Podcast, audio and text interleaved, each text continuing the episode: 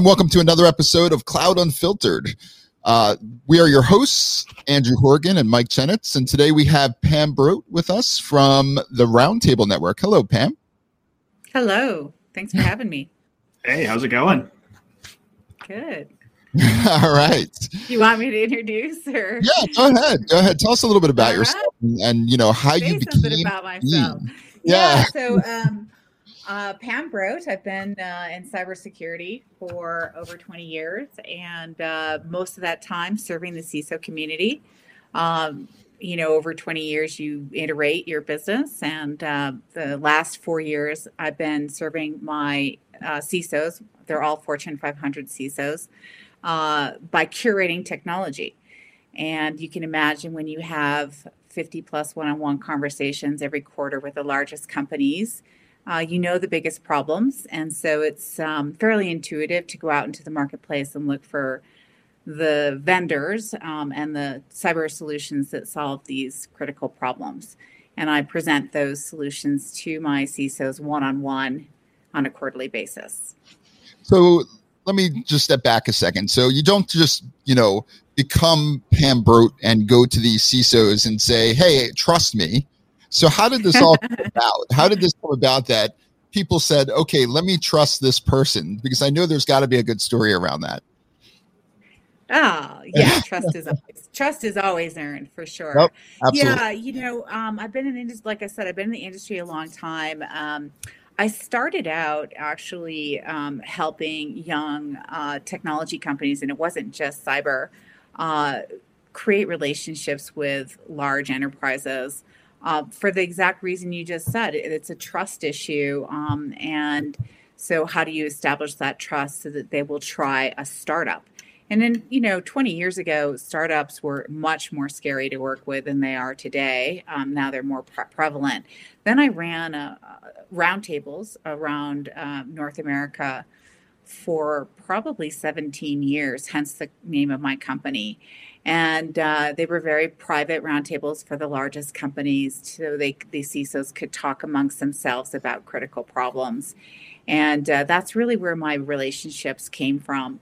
And so when I started the most recent version of my business four years ago, it was fairly easy uh, to go out to my rich network and ha- ask them to give me an opportunity to curate technology for them.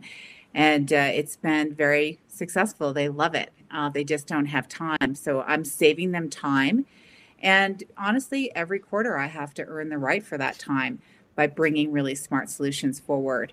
Um, so luckily, I've been able to do that. Uh, you know, it's not, if there was one thing that kept me awake at night is although there are 4,000 cyber solutions out there, um, it's pretty hard to find 12 that are worthy. And I bring 12 forward uh, each year. And so the trust continues because I continue to deliver. That's amazing. Um, so what are the what are the things you're you know obviously this is a big network. What are the things that you're that are really coming to mind for for a lot of these CIOs and or CISOs, CISOs um, yeah. that are that are relevant right now. Yeah, and and it is. I although I work with the CISO, to your point, um, they partner extremely closely with the CIO and the CTO. Um, and so, you know, many of the problems that are coming up and the trends are really partnerships between these leaders.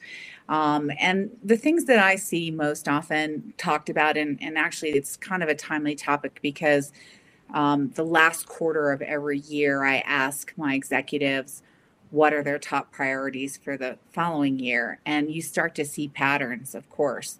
Um, zero trust, uh, it's a long journey, but zero trust is top of mind. Um, you don't flip a switch and have zero trust, um, and they know that. I think there another um, area is um, where what will SIEM look like in two or three years? Nobody thinks SIEM will be around in two or three years, and so what will it be? You know, what what will that architecture? Since the SIEM is the centerpiece of of you know the security stack, um, and and they all pretty much agree it'll go away in a fairly short short order. So um, obviously, digital transformation and, and and moving to the cloud has accelerated with the pandemic because there's a belief that not only the business can move faster with cloud, but that over time, maybe not near term, but long term, it will getting out of the data center business will save money Um, so those are a few. I could keep going, but um, you know, those are. I, I would say That's. Just off the top of your head. That's great. Yeah. Mm-hmm so you, you said something interesting that I guess maybe um, when you described your your business and what you did, I should have put together. But it's called the Roundtable Network, and so I think the thing that fascinates me the most is are are you real, literally having a roundtable conversation with the top CISOs in the room together, or is it are these is it more of like a bespoke conversation where it's one on one? Because if it's the latter, that's kind of fascinating that they're all kind of sharing. Um, you know their their problems their pain points etc it's all one on one. I say that I have um, 54, I think, right now, uh, Fortune 500 CISOs that I meet with one on one for an hour every quarter. Okay. Um, I, you know, so I am, uh, you know, I want to be able to have the conversation custom to them, uh, but I do roundtables as well. Uh, the I probably do only three or four roundtables a year where they get together, um, and you know, we host it virtually these days. Sure, that, that makes that makes a lot of sense. So when you are um, looking to pick, I think you said your twelve vendors um, every year.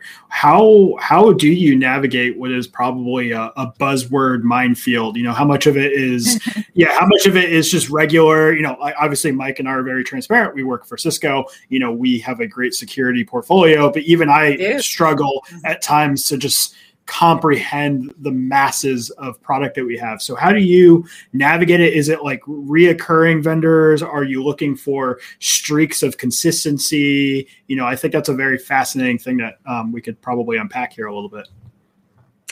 You know, I know what the pain points are, the highest ones. I mean, you know, at any given moment, these large enterprises, um, and I'm sure Cisco can relate, can only handle, you know, maybe three to five priorities and uh, they're solving their biggest problems. And so the vendor has to, first of all, solve one of those big problems.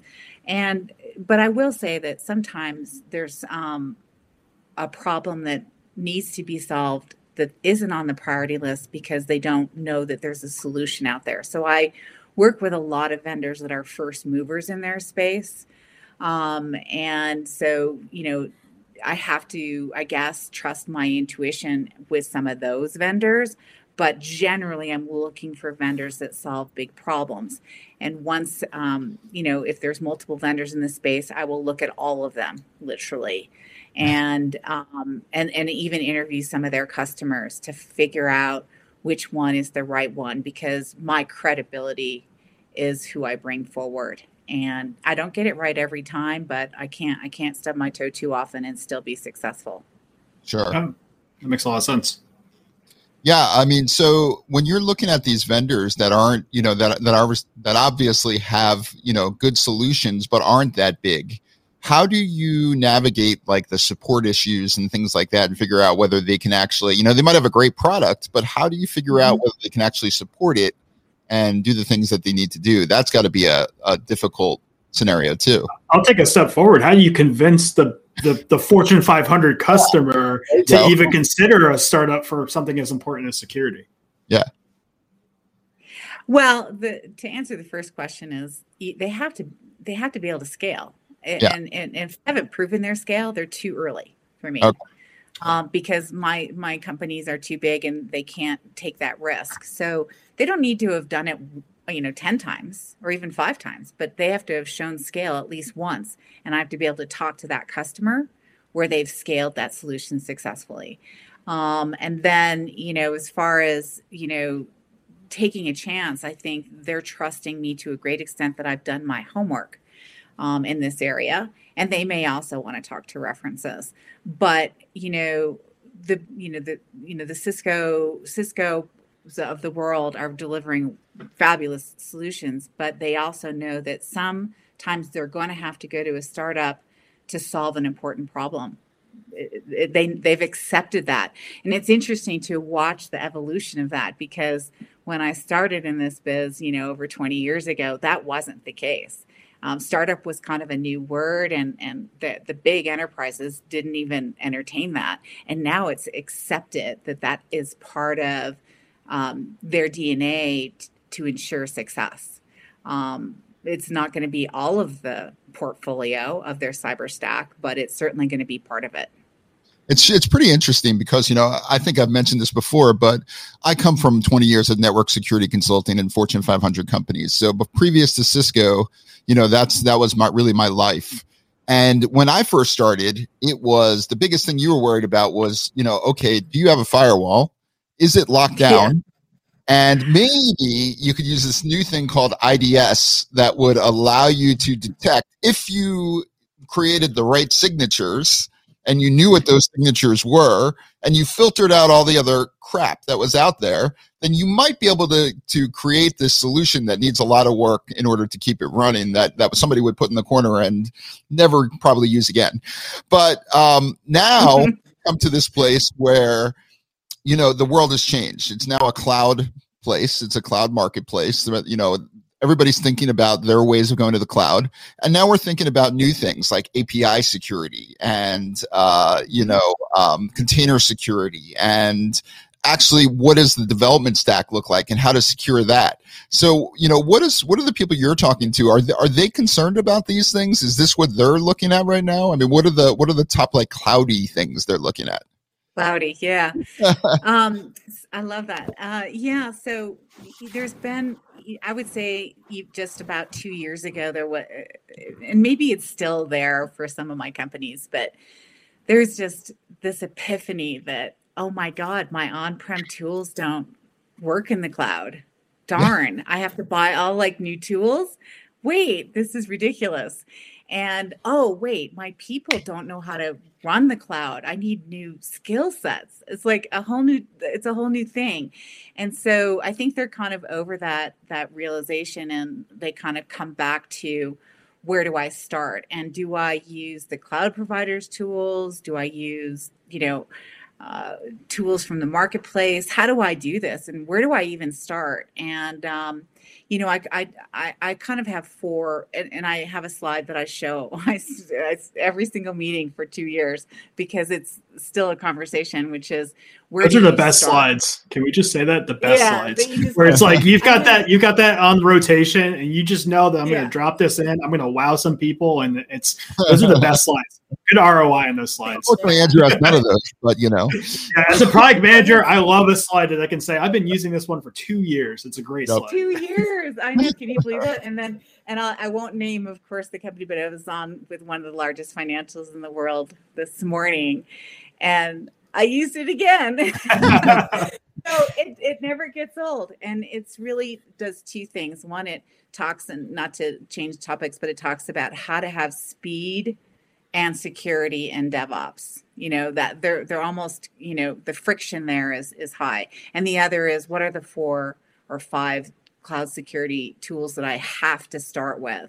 And I think cloud uh, network security is super important. Um, uh, you know, it's kind of you know what you just said mike which is where we started many moons ago do we have a firewall well you you need to have network security in the cloud and it and it and it often looks very different than it does on prem um, you need to have what's referred to as cloud security posture management which is evolving. There's now probably seven or eight vendors in this space but it's about visibility and configuration and vulnerabilities and risk prioritization. It's it's it's exactly what it sounds like posture management. Um, so that's another key place. Um, api security which you already brought up i mean the cloud is a forest of apis and you have to have your arms around apis and then i would say privilege. Um, you know i know we all the the identity and access management stack is frustrating and complex but you get into the cloud and you know identities are uh, many of them are non-human and there's thousands of them even tens of thousands of them. And you can't do that manually. You need something to manage to least privilege. Um, if we look at breaches that have happened um, it's usually about access right? And so you know you have to have something to manage the access in the cloud and it is very different than what you would do on prem where they're it's all human how much that makes sense.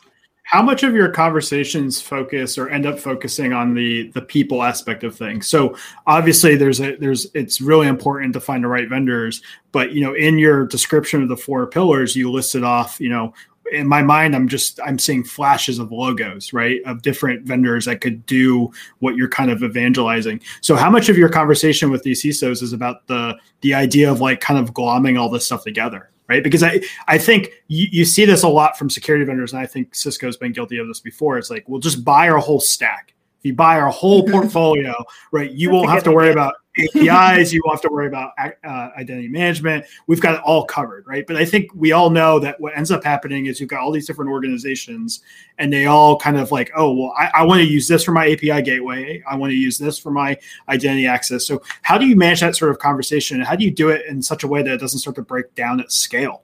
right? Because I, I, have to imagine that's what these CISOs are really worried about is I need to solve this problem here, but eventually I need to solve it for the whole company. So are you are you asking how do they do it on prem and in the cloud, or I'm, I'm not. Or, or, or really, maybe maybe Mike can help me out. But I think what I'm trying to get at is, I think what I'm trying to get at is is part of this is a technical problem, and then part of this is is a as a people person a people problem oh, and kind of connecting all this stuff together. So how do you how do you take that conversation to the next step where it's not just checking boxes on an rfp but it's also like a uh, solution?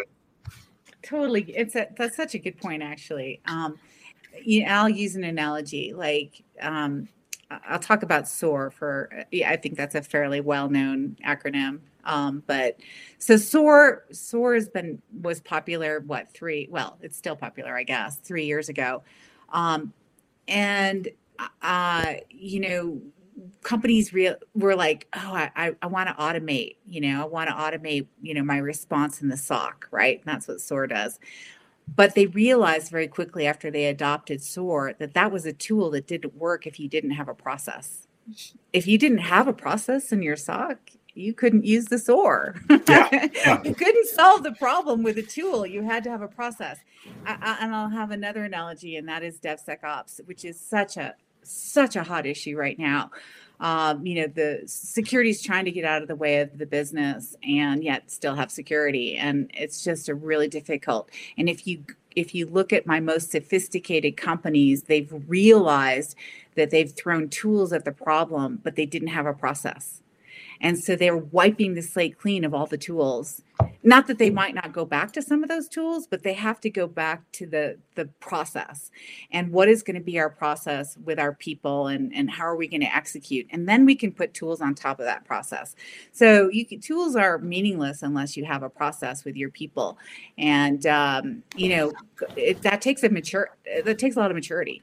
Yeah. I'd, no, I'd say that um that uh, you know it's interesting a lot of the stuff you're talking about are the things that we try and tackle because really the the product set that andrew and i work on is is cloud native.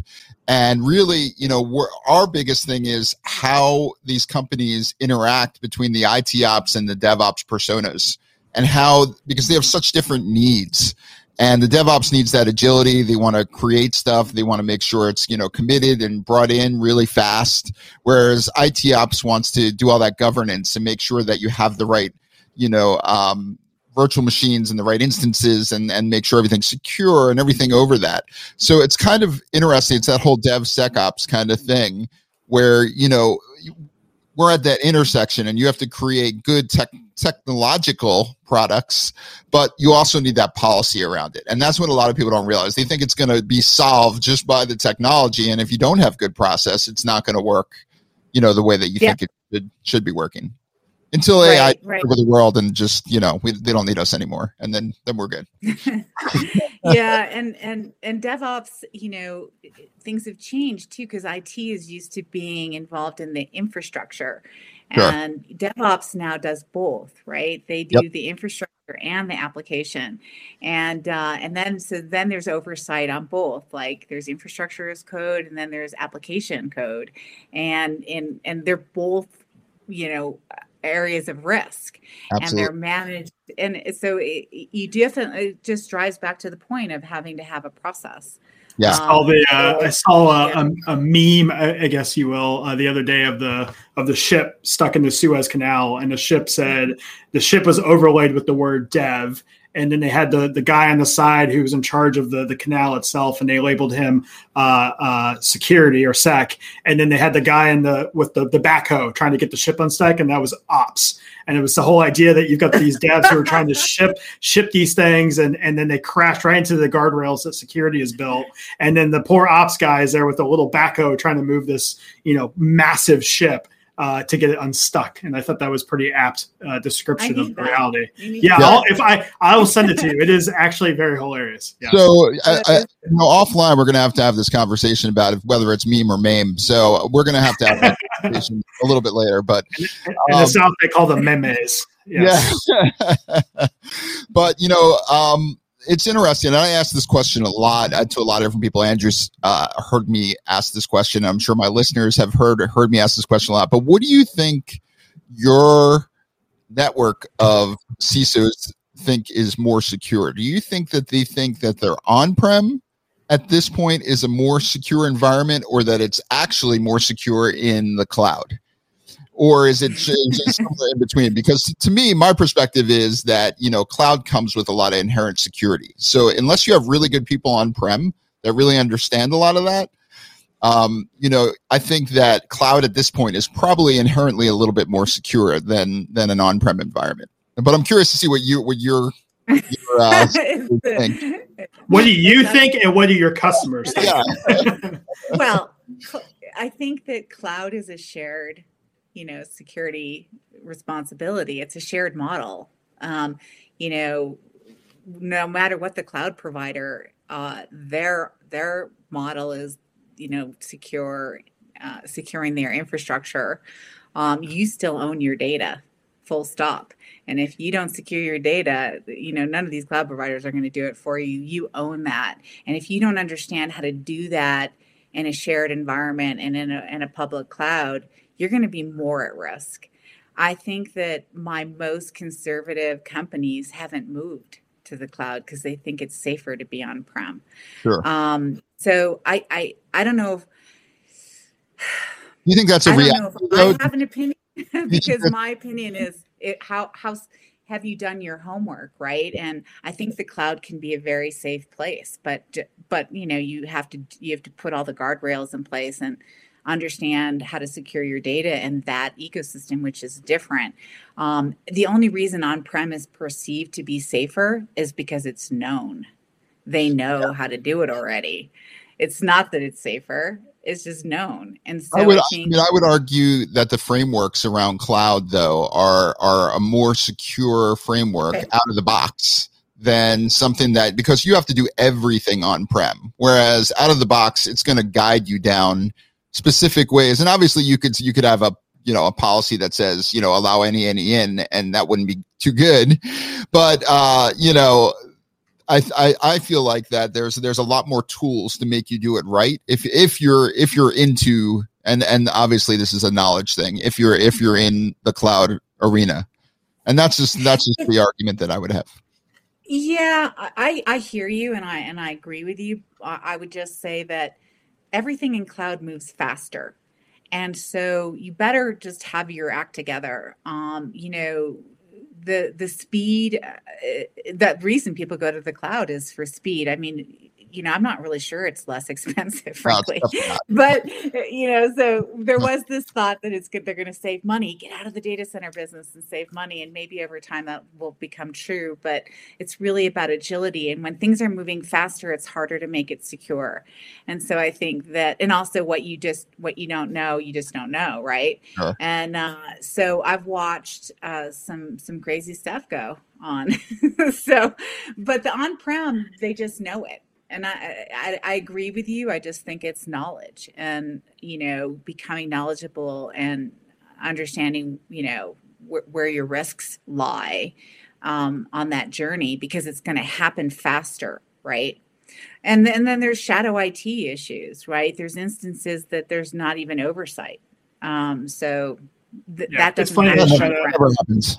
shadow IT was something that that only happened when developers went to the cloud but I think what you're finding, and Mike, maybe this is to your point, where, you know, it's when you control all the keys to the kingdom, you have this like, this idea that you're safer and that and that the framework that you've put into place is you know you feel secure and protected in that environment. And with cloud you're kind of giving that up to a certain degree.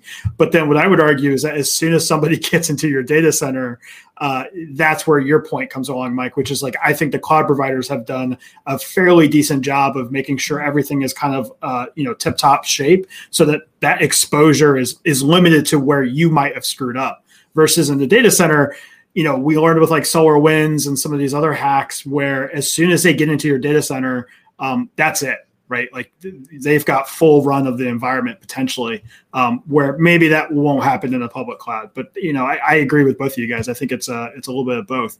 Um, this is a good. Take a yeah, stand. Exactly. Yeah. Is it me um, or is it Pam? You got to. It's got to be one or the other.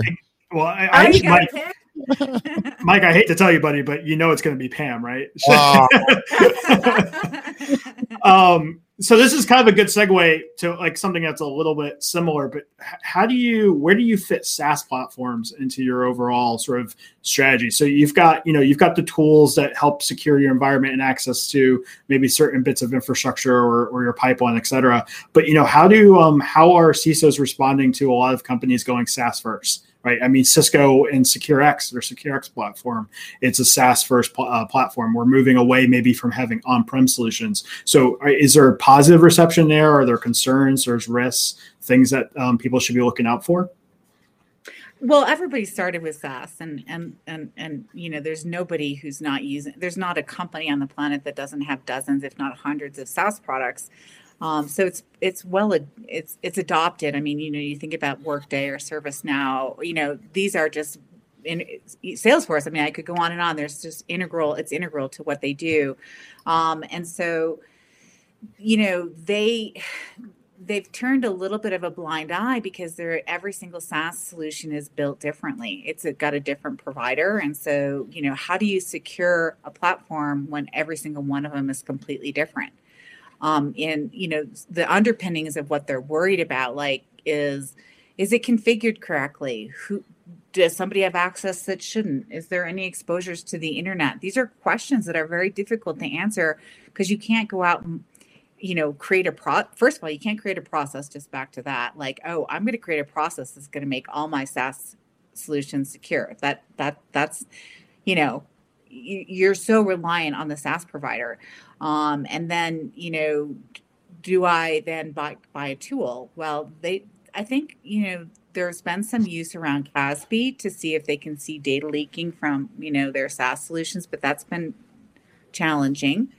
Um, and so I, there's not been a lot of great solutions. It's again a shared model you know back to the you know public cloud providers with SaaS it's a shared model. You're responsible for your data. You better configure that SaaS solution correctly and make sure you're managing who's accessing it.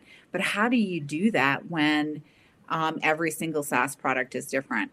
Um, you know, there's there's one or two providers out there that are working on this, vendors or early earlier stage vendors, but um, it's been a it's been a challenge it's almost an oxymoron in a way where it's like I'm going to pay somebody else to host this uh, function or service for me, but then I also need a way to ensure that it's up to up to my security standards, right?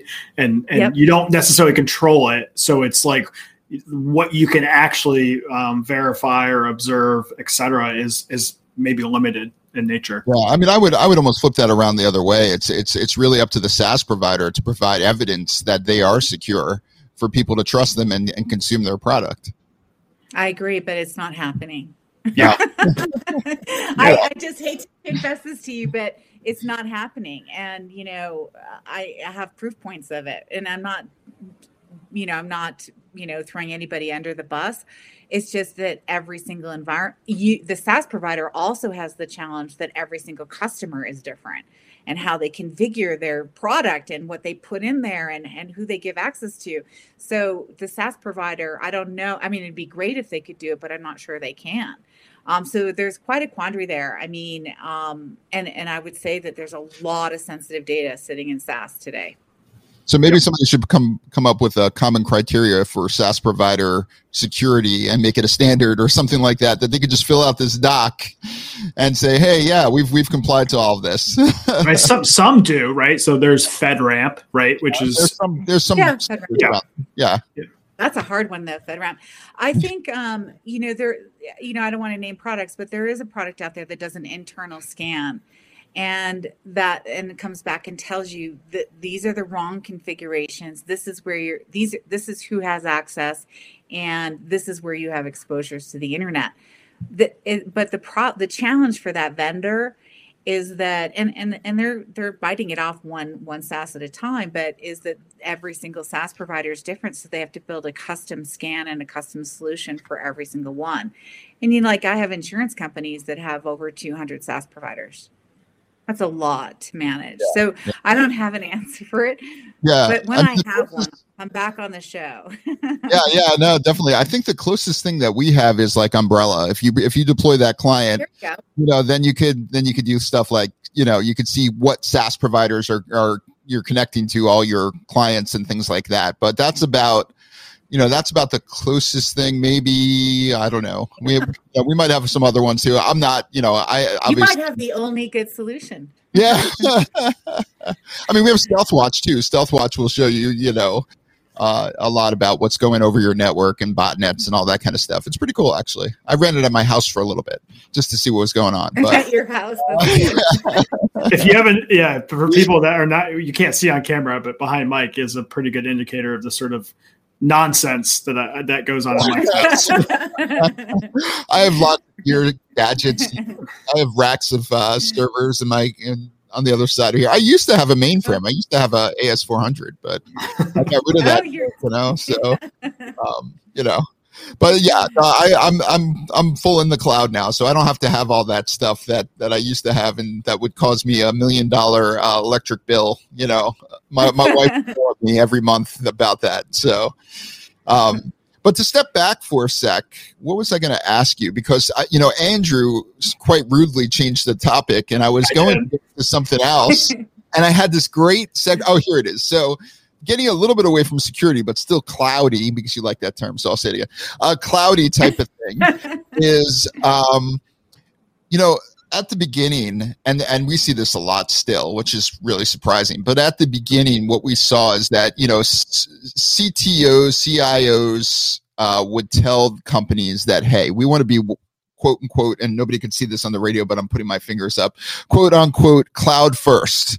And so everybody would scramble to be cloud first because it's the cool thing and you'd be the cool kid on the block if you did that, unless you're in financial where they said we're staying away from that. But everybody else was saying let's let's get to uh, get to the cloud. And what people would do is really take their infrastructure and their legacy apps and throw them up in the cloud. Mm-hmm. No new microservices, no new refactoring. So basically, what they created is a second data center that's very expensive.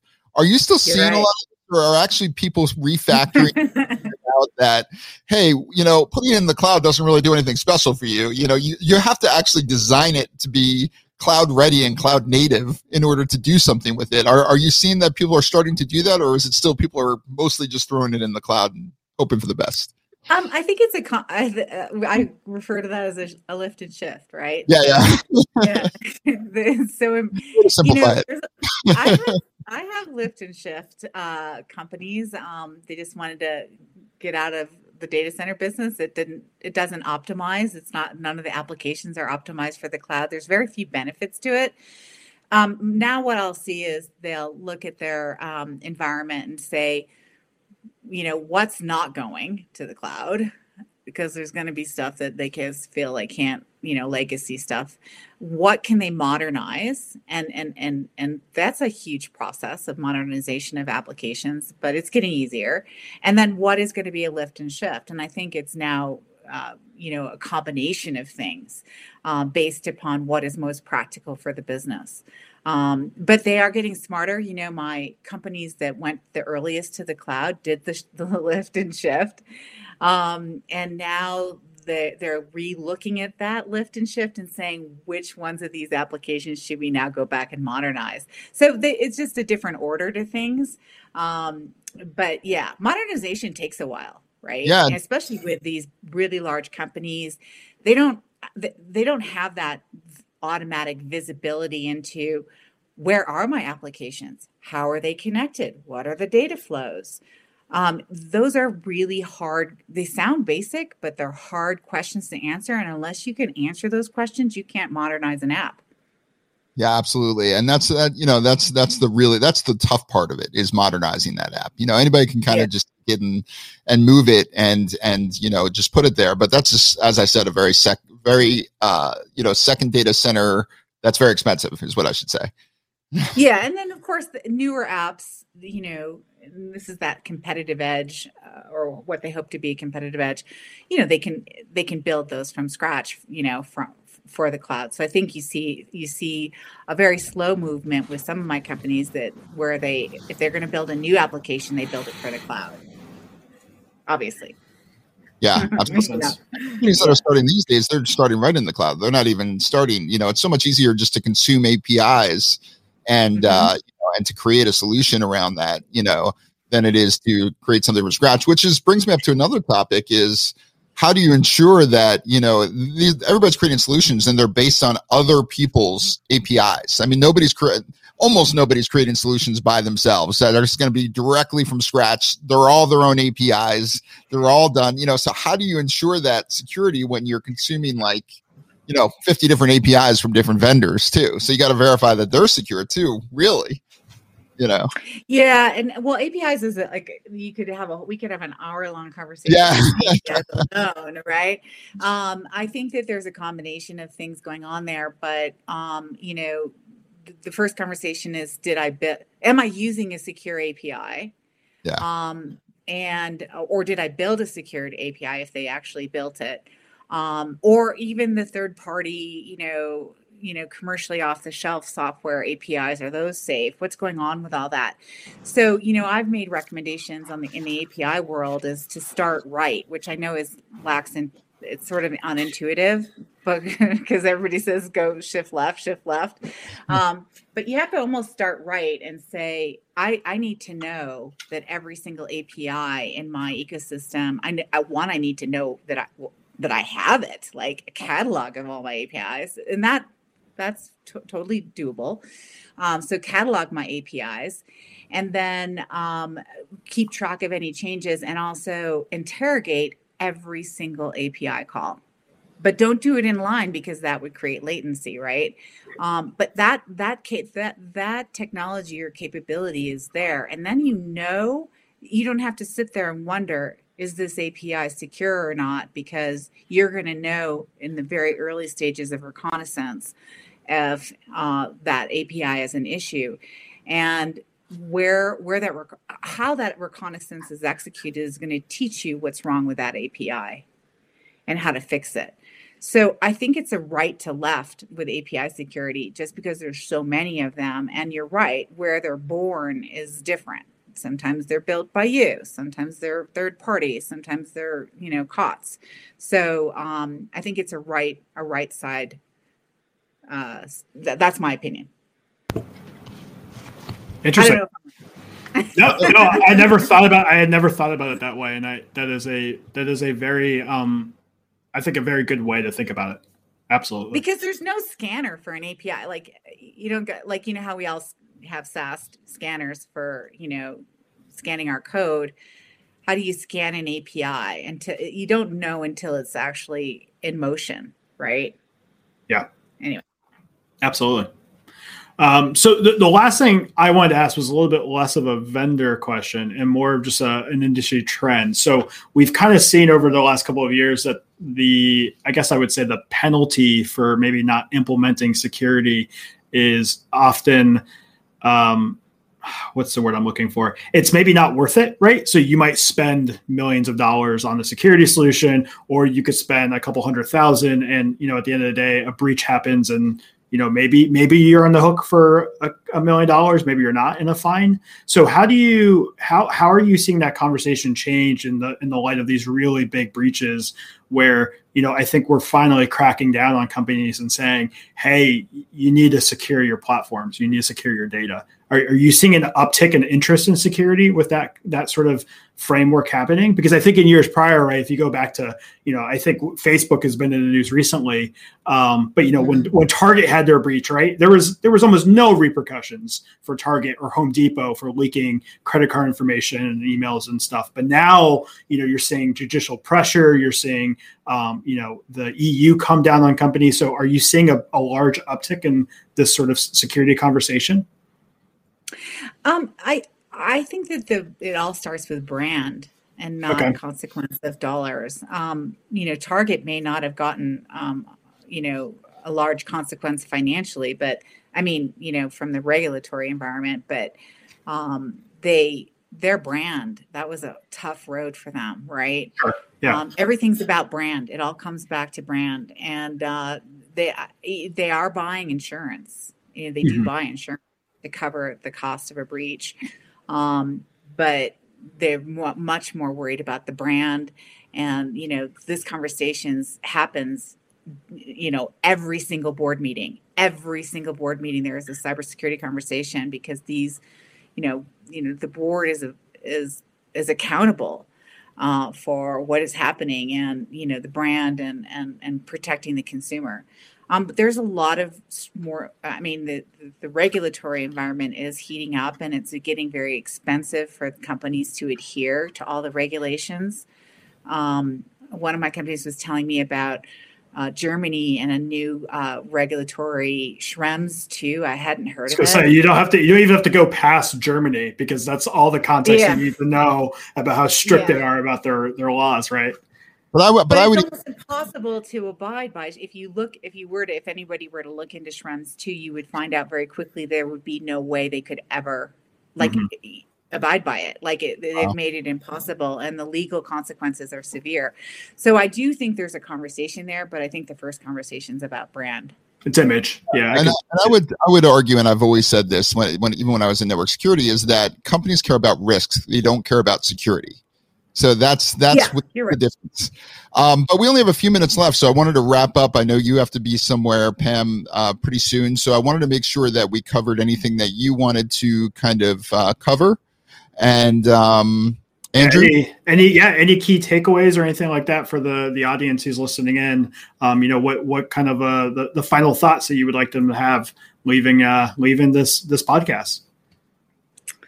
You know, one thing we didn't talk about that I'll just touch on briefly because I think it's important is, um, you know, how has security changed in light of the pandemic? And mm. and and it's also a permanent change because even when the pandemic ends, um, these changes, you know, of people working from home are, are seemingly permanent, right?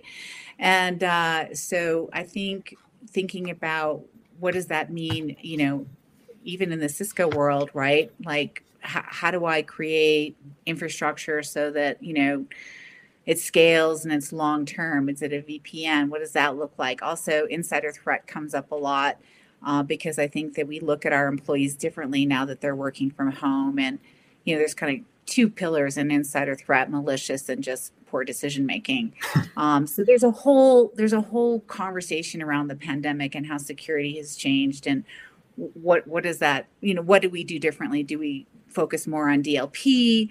Um, I think it's going to be a little bit different for every company, but there's definitely changes, uh, permanent changes with with regards to the pandemic. Um, I think we covered SaaS and cloud pretty well, um, but yeah, always happy to you know take more questions or you know revisit you guys if if uh, yeah absolutely yeah. back. Yes. You've been a great guest, and uh, we really enjoy having you on the show. Yeah, definitely. Thank, Thank you so much for your time. Uh, we'll put your um, your contact information. You've got a, a, website as well as your your LinkedIn. We'll we'll make sure that that those get plugged in the the CTA. Um, but you know, uh, thanks for coming on the show. We really appreciate all the information that you shared. We don't we don't get to talk about security enough. Uh, and with everything kind of uh, crossing into the cloud space more and more, it's going to be something that I think will come up uh, an increasing amount. Yeah, thank you. Thanks. Thank you Have so great much. Thank you. All right, take care. Bye bye.